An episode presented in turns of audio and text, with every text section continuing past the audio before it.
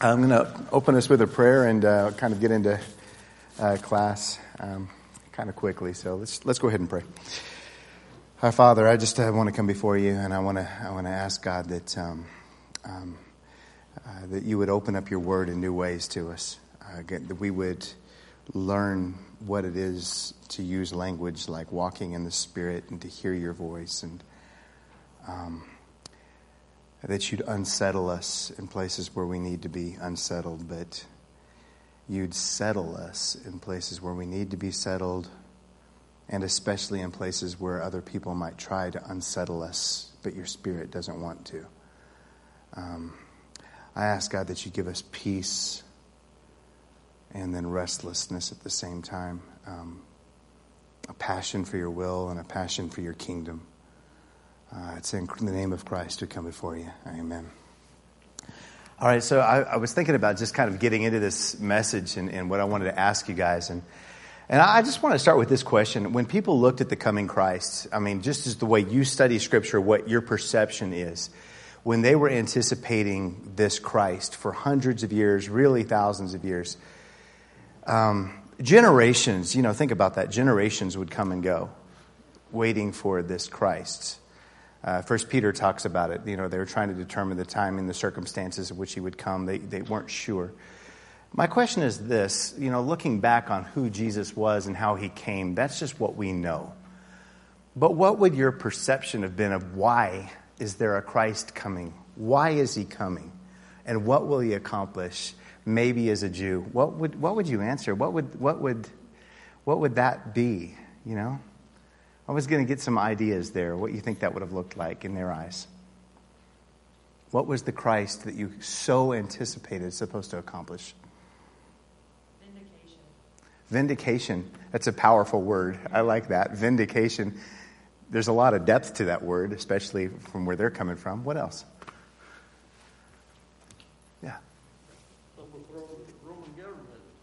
Okay, actually, I like that, you know, because this is our immediate circumstances. Look at where we're at. Take out Rome for us. Um, okay, what else? What are they going to accomplish? Yeah. Salvation. salvation. Okay, I want to dig on that one. What, what is salvation? What does that mean and what does that look like? Right.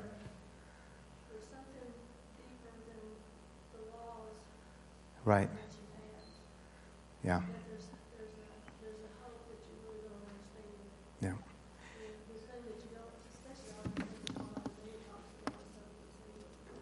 Okay. Yeah.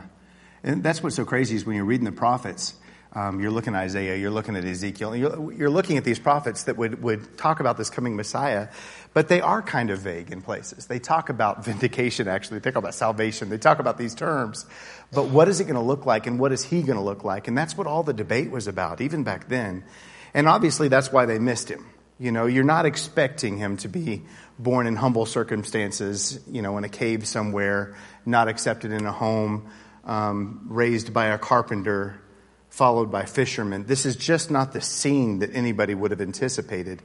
Um, even with the prophecies that were played. Yeah, Chuck. Prosperity. Okay. And national pride.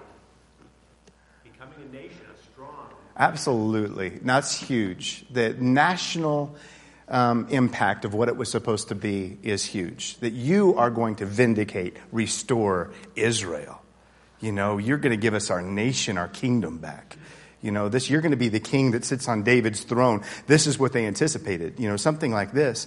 And so Christ, when he came, it just wasn't what a whole lot of people, and so much just doesn't go the way you might have anticipated if you're just reading the Old Testament. And what you know is the gospel of the Old Testament, if it just is simply this Moses standing on a mountain and saying, if you will not go with us, don't send us forth from this place. I need your presence. I desperately need you. This is the gospel of the Old Testament.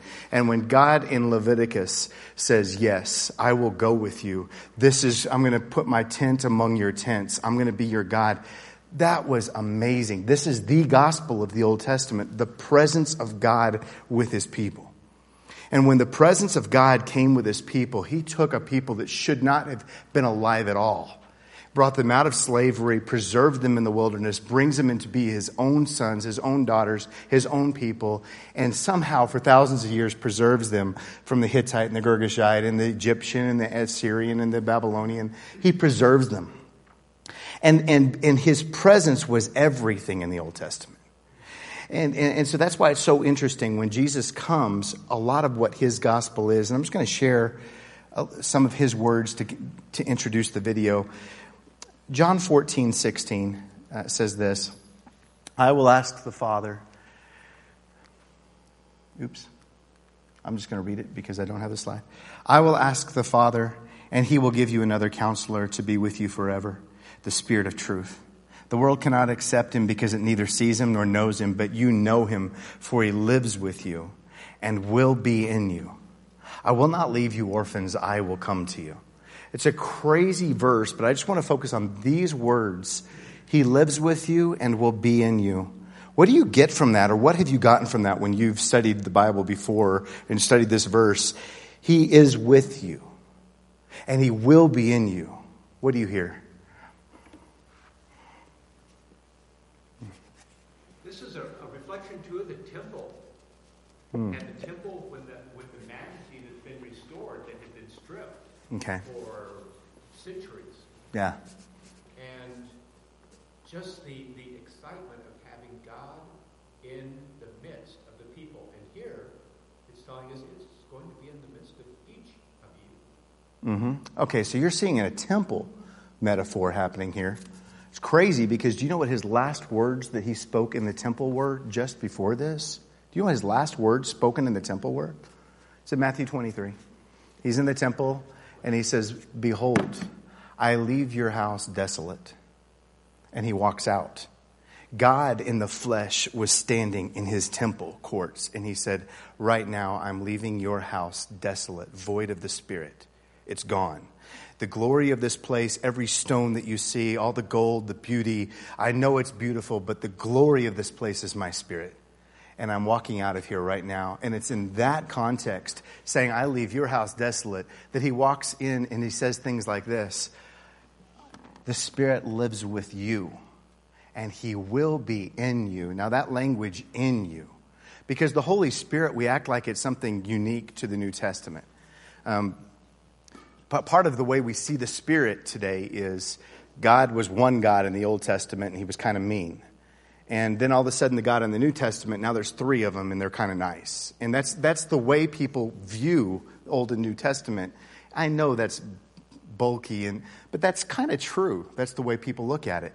And, and the truth is, there is only one God. And when He set His Spirit amongst the people, His Spirit, His Holy Spirit, it's the same Spirit. How about this? That you're reading about in Acts when it fell on the people? That's the same Spirit that fell on Samson. You read in the story of Samson, it says, and the Spirit of God came on him in power, and he ripped the Philistines, or he ripped a lion apart, or whatever he did. The Spirit that came in power, the Spirit that came in and dwelt the temple. And, and before I get into Chan's video here, and I hope we make a strong tie into where we're going, that Spirit revealed himself. What was the image he used when he made his initial introduction, when he said, This is who I am? What image did God first use to show who he was? Do you remember? Moses. Fire. A fire burning a bush that's not burning. Um, this is the image that God says, I want you to look at this and think about who I am. The next time you see God, again, fire. And fire engulfs a mountain, and God says, and it said it was like a consuming fire. And it's crazy because the initial introduction was that, man, it's a consuming fire, but it's not consuming. And the next time you see him, it's on the mountain, a consuming fire. And then throughout the Old Testament, that's how God is referred to, this consuming fire God. Now that's crazy because that's going to take us into some texts in the New Testament that I hope make more sense in light of what's being said there. Um, but this idea of God being in us. And why is that language different from what you see in the Old Testament, where you see, man, I see God coming on Saul, and the Spirit's there, and he's speaking in tongues, and he's doing all kinds of wonders. I see the Spirit coming on Samson. I see the Spirit. This is not unique to the New Testament. And then all of a sudden you see this language and you say, wait, something is unique. The Spirit is using temple language. And he says, I will be in you, whatever is happening there. And that's kind of where Chan is going to be coming from, really considering that language and what that means. So let's go ahead and go to the video.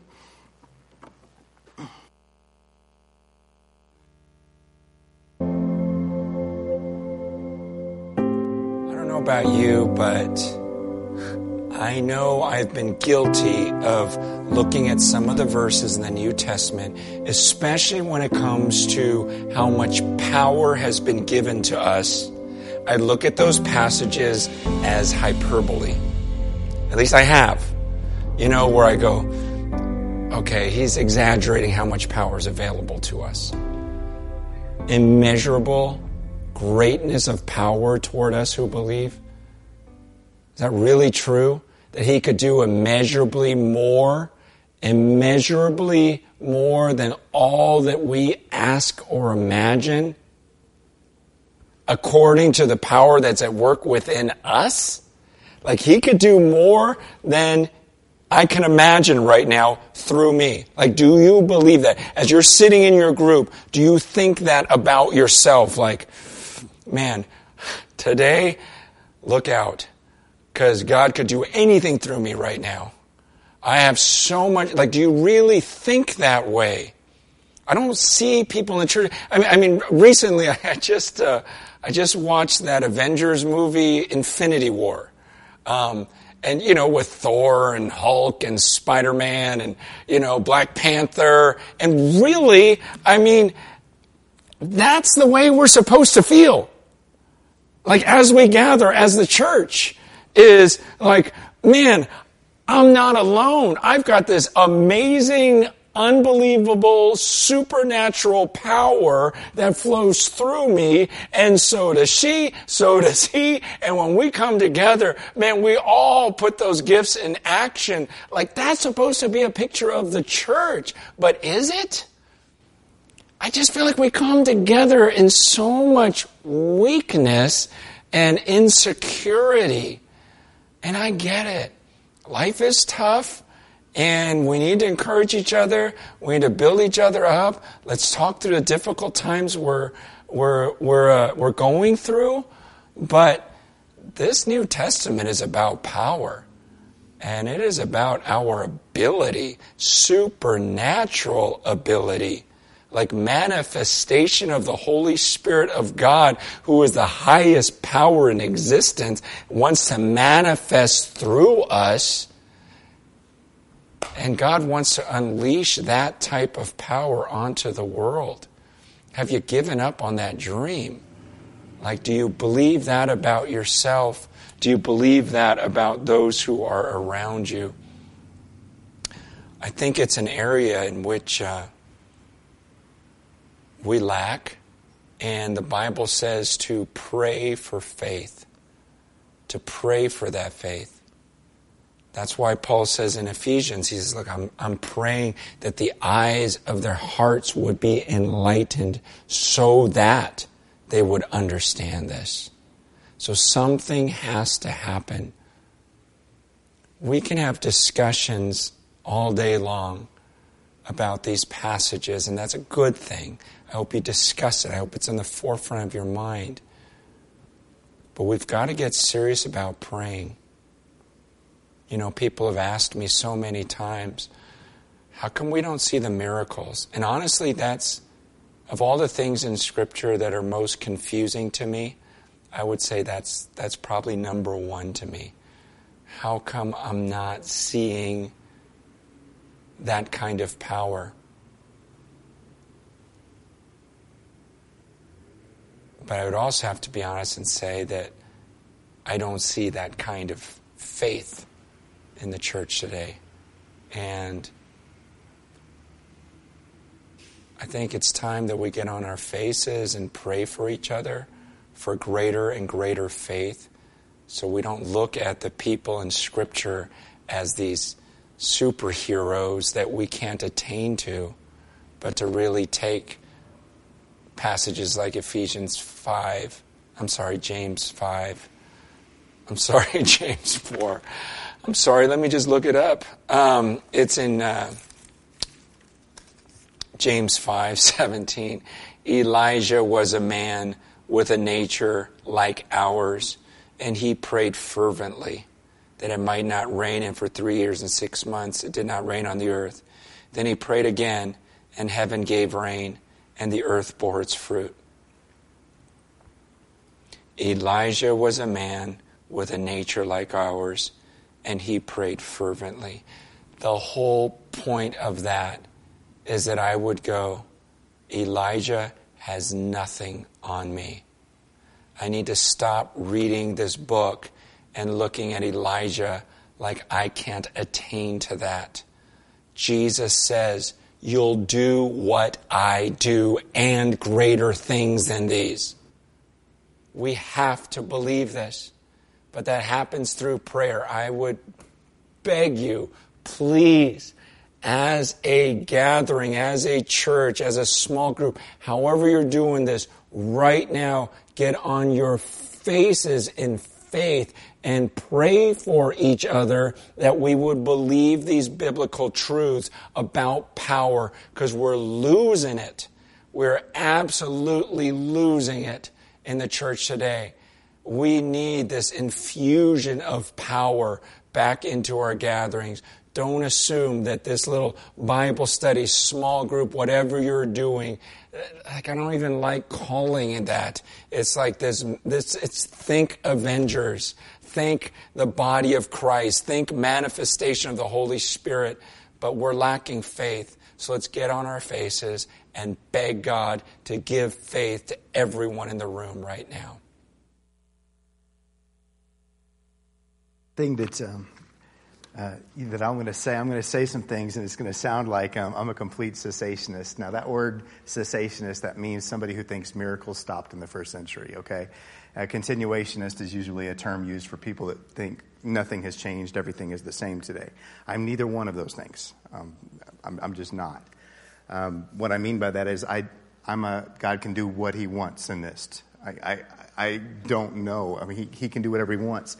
I do believe this that for us to make the gospel about miracles is to miss it. The miracles were there to show a point about what God was doing. Miracles were in the Old Testament, they were in the New Testament. Um, this, this, these gifts, it says, they were given to those upon whom the apostles laid their hands. And the apostles did pass on. It makes sense that the gifts would pass on, but I'm not somebody that's going to sit here and say, therefore, they don't happen today. But I did go to a church service. I was invited with a friend, and we went to a healing service um, about two years ago. And uh, I did. I went to a healing service. I didn't get healed, but I was called out in front of this massive group of people. I was asked to stand up, and a man came to me and he slapped my back really hard. And then I turned around and decked him. no, but he did. He just hit me really hard, and he said, God is, he's going to make you rich. God is going to make you rich. And this is the right week to be talking about this, by the way. I'm going to go get a ticket this week. But no, not really. But am I too late? Did it get one? Okay. No. But he did that. I mean, it was all this stuff, and, and it was just there was different people were being healed by really gross things like athlete's foot and things like that around the room. It was a really weird scenario. Um, but what really bothered me wasn't whether this is fake or not fake and how manufactured everything felt. What bothered me is that this is what the gospel had become. It was about these things. And some of that, the, the disciples made it about that even in the, the book of Acts. But you see, Jesus' promise was, listen, this has happened. God shows, man, I've given the sign to show something way deeper and way more powerful. That's why Galatians 5 doesn't say the fruit of the Spirit is and getting into miracles and things like that. The fruit of the Spirit is something altogether different. And it's the Spirit inside of me, and that's everything. But here's what I wanted to show you just to begin this message, and man, I'm already halfway through, but this is the Gospel of Acts. What we're talking about right now is not a, topic. This is the theme of Acts. It's everything. The presence of God in his temple, in his tent, among his, amongst Israel, was the message of the Old Testament. And that was everything. And in the New Testament, it's very much the same. I am here, God in the flesh with you, and I'm going to give my spirit to you, and I'm going to pour out to you. And Jesus even said, He breathed on them at one point and said, Receive my spirit. But this is the outline of the book of Acts, this famous verse, verse chapter 1, verse 8. You will receive power when the Holy Spirit comes on you, and you will be my witnesses in Jerusalem, Judea, Samaria, to the ends of the earth. This ends up being the outline of the book of Acts, and that's what happens. The Spirit is poured out on the Jew in Acts 2. He's poured out on the Samaritan in Acts 8, then on the Gentile in Acts 10. And each time Joel is quoted, and these Old Testament verses are quoted. This is what's happening. God has made his presence amongst his people, and he is here and he is in us. And that is everything. So this is the gospel in the book of Acts, and it's this is um, um, uh, let's see. There's so many verses I want to read from Paul as well, and I have, have quite a list here that, that emphasizes this is the gospel, Christ in us, the hope of glory. This is the message of the gospel. Now, the reason I say that, um, I'm going to get to in a second. But yesterday I was cooking, and that's why I have a green thumb. Um, I cut myself deeply yesterday, and I, I want to have a slide for you, but my mom's here. So I'm not going to share that. But it's gross, man. It's a bad cut. And I was making chicken stock and I got my chickens, I got my parsnips, my carrots, my celery, my all this stuff, my dill, my I had all this stuff thrown into chicken stock. I'm going to make a nice big homemade chicken stock, and I mean, I'm trying to cut a parsnip. And, and you know how you're supposed to brace it from the bottom to make sure it doesn't turn? No, you're not supposed to ever do that, right? But that's what I was doing, and it's bad. And so all of a sudden, I, I cut myself and my initial thought is, wow, I have to finish making this meal with one hand. And I have to doctor myself at the same time while I'm making this meal. And I have to keep everything clean. And then, you know how you try to open a band aid with one hand and then you get a paper cut on your lip? And I'm just standing here just falling apart in my kitchen, right? And um, I looked and I'm like, um, this is bad. This is a really, really bad one. And then I started thinking, I think I need to go to the ER. This is, this is bad. Um, so I called Melinda and I said, I've never gone to an ER before and I don't want to get charged $4,000 to go to an ER. So what am I supposed to do? She says, call Sarah Watson. So I call Sarah. She says, text me pictures. We're going back. I'm texting pictures of nastiness with Sarah, cooking my meal, trying to clean things up, and doing all this at the same time. And then I start realizing, man, this is my, my, my cooking is important to me, and staying clean and keeping nastiness out of your food is always an important thing, right? What am I supposed to be doing right now? Drop the meal. D- drop the meal. This is, this is what you need to focus on. And I came across this verse by coincidence. This really was a coincidence. I didn't even look for it. But this is a verse I found, and it totally relates to this study. It's twice in Jeremiah, word for word, it says the same thing. From the least to the greatest, all are greedy for gain. Prophets and priests alike all practice deceit. They dress the wound of my people as though it's not serious. Peace, peace, they say, when there is no peace. And I was thinking about that, and here I'm, I got to focus on my meal, and I'm just going to wrap this up real quick. And I'm thinking, I can't get into the details. Some of you ladies are super mad, but it's, it's bad. And, and I'm thinking, I shouldn't have this anywhere near my food right now. I need to go take care of things, right? And I thought about how relevant that is to this study. How often um, I'm in talks with people, and I've had three this week. I counted three this week, where someone would come to me and it's like, "This is everything going on in my life. My fault. This is everything falling up. Man, where's your walk with God right now? Where are things with God right now? Not good at all." And then they just move on, and I'm like, what did you just, I mean, why are we talking about other stuff? Why are we talking about different issues in the church? Why are we talking about different issues in my life if the Spirit of God is not present here right now? Drop what you're doing. This is what Chan is saying. Drop what you're doing. Nothing else matters. Don't talk about all the other issues if God is not present in my life right now. Two years ago, young man, um, his name's Jamie. I'll share his name with you. Uh, Jamie is, is deeply Jewish. Um, Jewish by heritage, Jewish everything, and he's just in love with Jewish. He can play Jewish songs on his guitar. He's amazing, and he wanted to talk to me. And we got in some beautiful Bible studies together. And um, at one point, he was so interested. At one point, um, he lives in Boulder right now.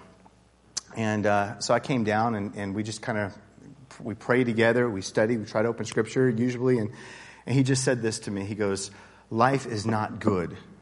My life is falling apart. Everything is going off. And he goes, Can you just make me one promise if you're going to come here and visit with me? Stop talking about Jesus. That's not what I need right now.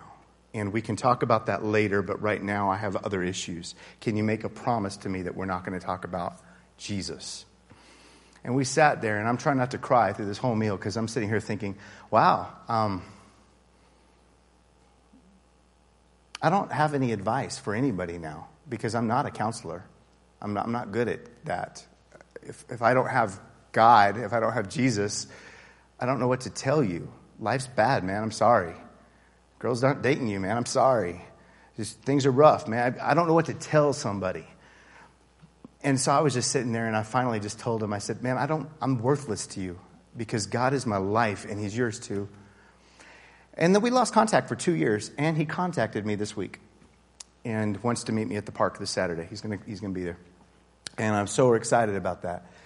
But I was thinking about that and like what's happening in my life, what hap- what's happening in our lives, and where Chan is going with this is when everything is falling, when no matter what's going on, if this isn't right, if God's Spirit isn't in me, it's not alive, and I'm not in His Spirit, and I know this is real, then I need to drop whatever I'm doing. And part of the reason why, and this may be really stretching the analogy, forgive me, but everything I touched with my hands at that point became unclean.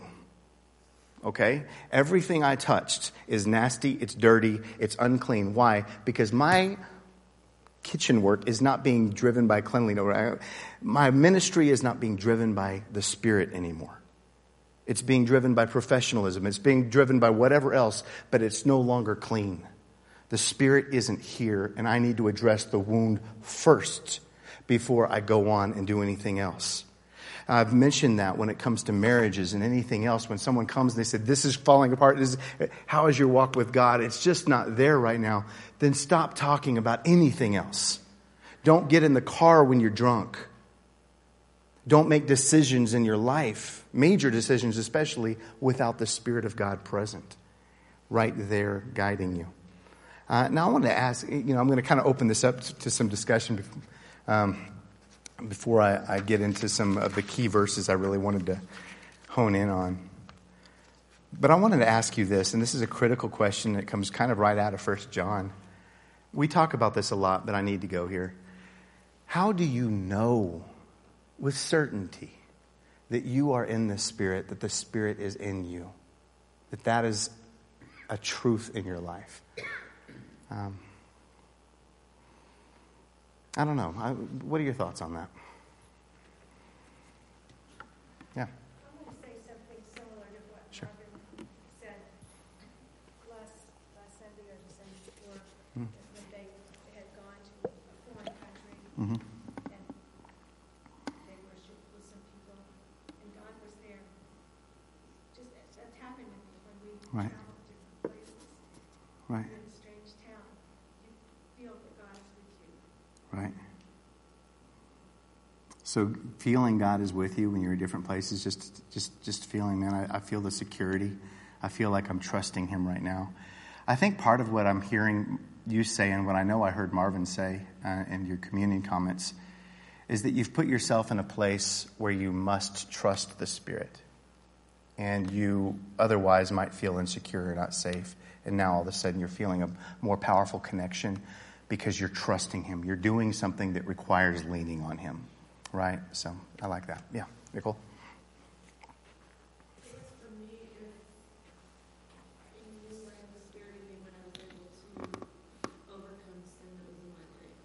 Okay.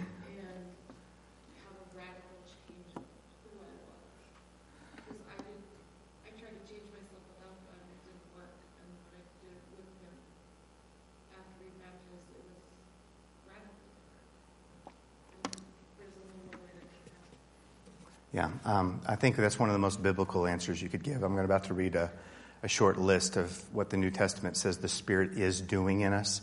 And I think the most repeated one is what Nicole said. She said, all of a sudden, my, basically, she said, my nature changed. Something in me that changed my nature to where sin, which was a part of my nature, no longer has a grip on my life, right? You're watching some of that stuff go.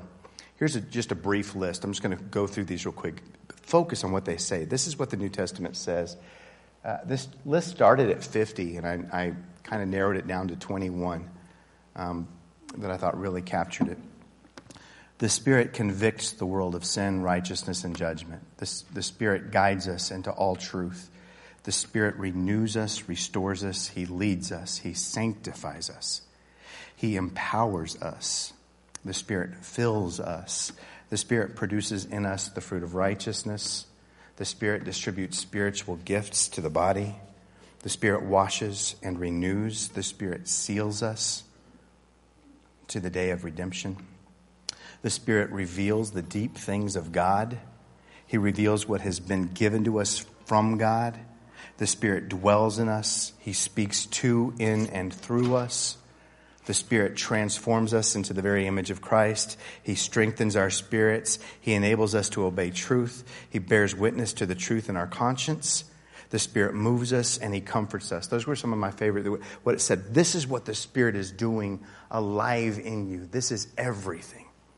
And I think that this is really what where I get nervous about where my focus gets sometimes, even where Chan's focus gets sometimes in a lot of books I read. It becomes more about what the church is doing, which is super important. But what I have so much control of in my life is it's a very individual thing between me and God. Is what is happening with Jeff right now? What is happening in my life? Am I walking in the Spirit? And this is the verse that, that, that really um, um, Chan was focusing on in this chapter of his book. He says, I'm begging, I'm praying that you would come to know his incomparably great power for us who believe, that you would know how much power is at work in you and in your life. And so the, that's, and all these thoughts, this is the verse that I just thought, man, this is what I really want to kind of camp on. What I want to close with in this class is, in light of all of that, I realized it says, don't quench, don't put out the Spirit's fire in 1 Thessalonians 5.19. And I've thought about that verse a whole lot. And I thought, wow, isn't that crazy that he used this analogy of a fire? Because this is exactly how God introduced himself this consuming fire. And the idea of a consuming fire is you can't dwell, and this is exactly what God said to Israel you cannot dwell in my presence. I am holy. I'm a holy God, and I will consume you. He actually uses that language. If I get on the road with you, I will consume you on the way. Why? Because I'm a consuming fire. That's what I do. But you introduced yourself as a bush was able to dwell in your presence without being consumed. And that's exactly what the analogy was between God and his relationship with Israel. This is what I want to do with you. I want you to dwell in my presence. But the idea is this if that fire is burning in you, and I don't think I'm stretching this analogy, I think this is what's intended. If that fire is in me, it consumes everything that does not belong to him. Everything that is not from God, this fire is in me to consume, to take over it. Every thought was 2 Corinthians 10 4, I think. Every thought, every action, everything that's in me that does not belong to Him, that fire is intended to consume it and say, This belongs to me, all of me. And the idea of the Spirit's fire and not quenching the Spirit's fire, it's not simply, I've always thought of this verse in terms of zeal and passion, you know, and I think that's there. But it's also this idea that the Spirit is in me to move me, to change me, to continually transform me. And what, what's crazy is it says I could put that out. And, and, and hear what I'm saying. Why would it say that I could put out? They're talking about the fire that descended on Mount Horeb. You're talking about the fire that, cons- you're talking about the fire of the Holy Spirit. How on earth could it speak to me and say, don't quench that. How on earth could I? Um, but apparently I can. And, and so I thought, well, I, I just kind of wanted to ask you about that. Um, What does that mean? Yeah. So a long time ago, when um, I, I was read, I, I was I was brought up in, in a Christian family, and I read the Bible. I learned out of Acts that when you're baptized for remission of sins, that God will give you the gift of the Holy Spirit. When I was so I felt like when I was baptized that I was given the gift of the Holy Spirit. As I read more and studied more and prayed, I heard uh, in my head, I heard God talking to me more and more and Right. more Right. as I interacted with people and shared what I knew. I felt it more and more and more. Now, if you stop doing that, you'll quench the Spirit. Right. He'll leave you. Right. Now, okay, I want, I want to. Well, I don't know, Vanna. I'm actually going to repeat what you just said because what you just said is you use very strong language. I actually agree with what you just said. I don't want you to take it back. Um, she said this, man, you start walking away more and more from the Spirit. Eventually, He'll leave you. Eventually, the Spirit will leave you. And I think that that's say that you can't come back. right. There's uh, teaching in the New Testament Okay. coming back, Right. but that's up to you. Yeah. You're going to have to make the step forward. I mean, God's there. He's the one that left you. Yeah. Left him. Now, I want to say something also about Elijah, Okay. which Chan did not say about Elijah. Uh, um, you know, teaching Wayne's Bible class, and some people who are in that class may hear me say this again. But this past yesterday, when I taught about Elijah on Mount Carmel, and I I just went through the whole thing. So Elijah's up there, and he's calling for the fire down from God. He, he's he's challenging all these 850 prophets of Baal and Asherah, and he has been challenged uh, by, uh, I mean, he's been threatened by Ahab and so on and so on. And he got all of this done, and then he even runs 17 miles in front of Ahab's chariot to Jezreel. And then Jezebel says to him that she, and she threatened him that she was going to kill him. hmm Now, what do you think he would have done? After all of that, what did he do? He ran away and went to Beersheba, 110 miles or so, and went to the mountain uh, uh, when God told him to go, and said, I'm done, just kill me. I mean, I, I can't. Halfway to the mountain. Yeah, we're under a tree right now. Yeah. I can't take any more. I, I just can't. And you think, really?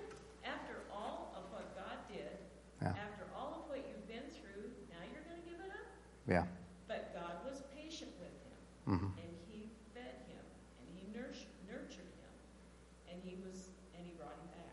And I, I- think that's what God does with us. We can be weak like that too. We mean Elijah had a weak spot, Yeah. and we'll have a weak spot from time to time. Yeah. But He'll be patient with us, but we have to come back. I think to me that's one of the more effective stories in the Bible and has uh, really impacted my life a lot, Elijah. And the reason why is because what he says when he's going out, okay, this is the Spirit's fire going out, right? It, he, he feels like, um, he actually says this I'm no better than my forefathers. That's the, that's the word he uses. And basically, he says this I gave my life for this. I prayed. I got on my knees. I fasted. You fed me with the ravens, all of this, and nothing has changed. Nothing has changed. I'm no better than my forefathers. I'm going to die. Because for just a moment, Elijah thought it was about him. And when he finally gets to Horeb, God says, uh, in the end, he says this I want you to go find Elisha. I want you to go to anoint him. And I'm doing something so much bigger than you, Elijah. You have played a small part, but I'm doing something bigger than you. You're a part of my kingdom. And I love that idea that, wow, it's not about me making a name for myself. It's about me serving a greater plot that's going on. David? Um,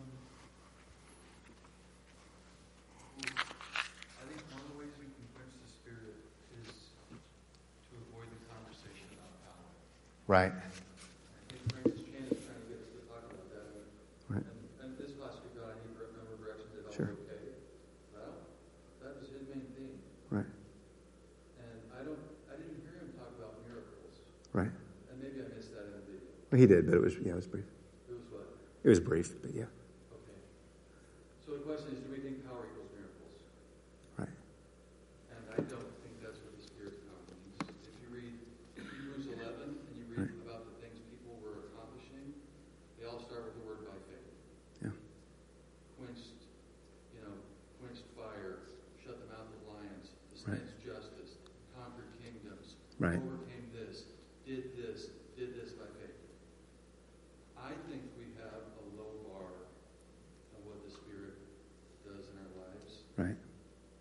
And I think we quenched the spirit that we, Nicole alluded to it, Right. transformed her. That's Right. power. But do we really believe that the spirit brings us the power that Francis Chan is talking about and that Hebrews 11 talks about and says some people have a form of godliness but they deny its power? Right. Or do we want to settle for that it's kind of this warm inner feeling and that's when we know the spirit is with us because of its power? Right. And we can, we can work on defining that together maybe some other Right. time, but we're going to be called to let the Spirit work in us that way. Me Right. included. You- you- Are you tracking with me? Kind of. I disagree with part of it, and that's what Chan said. Well, Yeah. you disagree with part that his main thing was power. Yes, absolutely, absolutely. I, I heard him say this. I heard him say, and that's kind of where I disagreed with him. He said, We don't see the miracles today. But maybe that's because we don't see the faith that is talking about today. And he did say that. And so his to me, what I heard him say was, Yes, we're talking about the miraculous. I, I didn't hear that. Yeah. I, I did hear him say that. that Right. His number one question is where the miracles today. Right. So, so anyway, I'm, regardless of what he Right. meant, the Bible and Hebrews 11 and many other verses, verses Right. talk about power, Right. the ability to do things beyond anything we can see or imagine.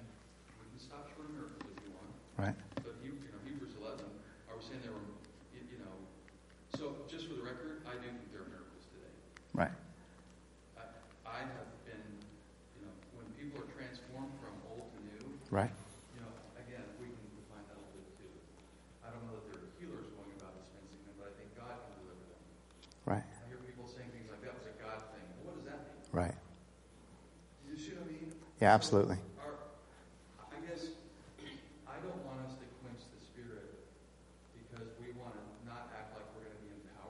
It's just Right. this sort of mild thing Right. that it's.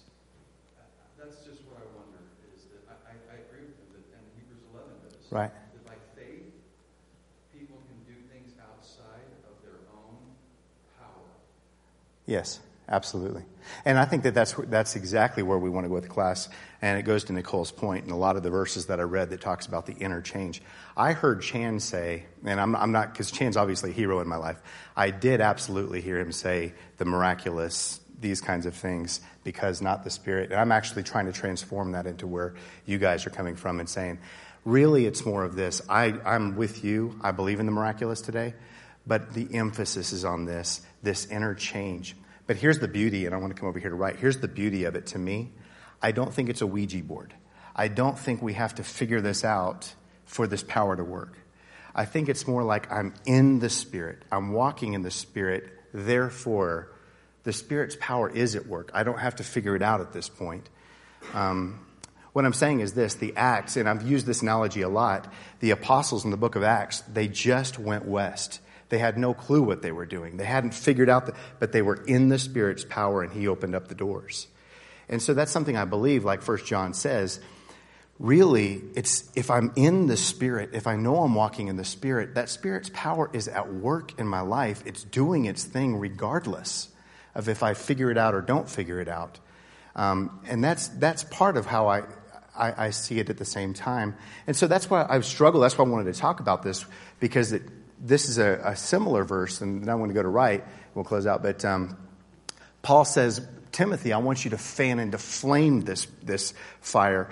And so, whatever is in mind here is kind of what David is, is talking about. Whatever's in mind here is how can I, how, what is this going to look like when the Spirit's fire is now fanned into flame in my life? What does that power look like? Um, and the reason that's not huge, it is the focus of the class, and it's not the focus of the class, mostly because I don't know. I don't really know. I know that the Bible talks about what it is to walk in the Spirit and therefore power. And I know that the Bible emphasizes what Nicole emphasized that power is interchange and being conformed to the very image of Christ. I think it goes beyond that, but I think that that's the big thing I see. Yeah, right.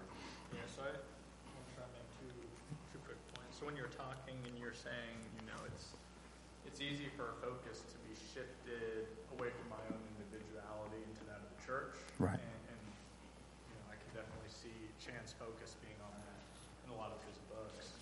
Um, I let, I've been pondering uh, 1 Corinthians chapter 3 a lot lately when he says, According to the grace of God, which was given to me like a wise master builder, I laid a foundation, and another is building on it. But each man must be careful how he builds on it. For no man can lay a foundation other than the one which is laid, which is Jesus Christ. Now, if any man builds on the foundation with gold, silver, precious stones, wood, hay, straw, each man's work will become evident, for the day will show it, because it is to be revealed with fire. The fire itself will test the quality of each man's work. If Right. any man's work which he has built on it remains, he will receive a reward. If any man's work is burned up, he will suffer loss, but he himself will be saved, yet so is through fire. Yes. And I've been, you know, kind of pondering, Huh. you know, what I've been building, you know, how how I've been building on the foundation that's been laid for me. Um, and you have to go on to see, you know, in the next chapter, Paul's, you know, or in the chapter before, you see Paul's reliance on the Spirit. Right. Like, we have that reliance, and we allow that, you know, consuming fire Right. that will consume all the, you know, like you said, everything that is not devoted to God. What's Right. left is the precious stones, the gold, what truly matters in our Yeah. Um, and in regards to, you know, the power of the miracles, you know, I believe that every time we, we witness someone clothed in Christ, you're literally seeing someone who is dead Yeah. come to life. You're, you're witnessing resurrection. Right. And that, you know, because it's such a commonplace, it kind of becomes mundane, I think, in Right. our minds. Um, but we, we need to treasure that power. Right. And, and I think it's, yeah, it's absolutely, the Spirit is absolutely alive and well in our society today. Yeah. I think I think that that's the that's a great note to, clu- to well actually I'll let John uh, close this out but the the comment in general is man that spirit is and I think it's so important that we think it like this that spirit is alive and well today. I get nervous when talk comes about cessation and everything. Things were that way then but not so much now. I, I like to remind people that you know the entire gospel of the New Testament is God's presence with us. That is the gospel and for us to lose sight of the depth of what that means and that power that's at work in us. Um, and again, we need to talk specifically what that is. That is the gospel, so it's huge. Yeah, John. You know, I think one way in which we can fan uh, into flames the, the power of the Spirit is, is just by keeping our eyes open. Yeah. And the way we can quench the Spirit is by shutting our eyes, which we Yeah. so very often do. We, we don't allow the Spirit to work because we're so focused on self and worldly things and Right. all this Yeah. kind of garbage. And God's constantly placing things in our in our way Yeah. that, that He says, "Here's an opportunity. Let me work in, in, in you or through you to do this." Yeah. And when we when we when we risk taking that opportunity and serving uh, in ways that we don't think we can do, then all of a sudden we see miracles happen. Yes. And I've seen it. Yeah, absolutely. It's, it's, a miracle just means God's intervention, you know, in our lives. And I, that's why I think the talk about cessation and all that stuff, it's foolishness. I think it's foolishness. If you don't see miracles, don't let anyone tell you that that means the Spirit of God isn't there. Um, that's, that's foolishness. Um, but be ready to Him, be open to Him, be ready to see Him, because of course God's at work, and of course God's Spirit is, is alive and active in us. But I'm, I'm like Nicole. Um, I do believe that the major thing I've seen in my life, and I could give you events where I know God, even that's recently, where I could see God's hand in a miraculous way at, work. Absolutely. But mostly, I've seen God change my identity from the inside out and, and the presence that you feel with Him. So I just want to, want to leave you with this, and we I got to close, but the way you feed a, fl- a flame is, is to provide, you know, fuel for that flame. The way you quench a flame is to deprive it of that fuel. And I think just time in the Spirit where you present your heart before God and say, God, I'm yours. I want to walk in your Spirit. This is the big one. I just want to keep fanning the flame because I don't know what it's going to look like. Just like I don't know what the miracles you might witness in God or how that works, I don't have an answer. He can do whatever He wants to do. I don't know what the power that's at work in my life is going to eventually accomplish. I don't. But I know if I'm walking in Him and my mind and my heart is open to it, I'm going to find out. You know. Uh, let's let's pray. Uh, God, I just want to come before you and I ask that you'd give us deeper wisdom. We'll continue this discussion, God, and I pray that you'll uh, you'll open the, the our minds and our hearts and, and and God, more than that, just give us boldness to discover what this is really talking about, um, what your your word is really trying to guide us into.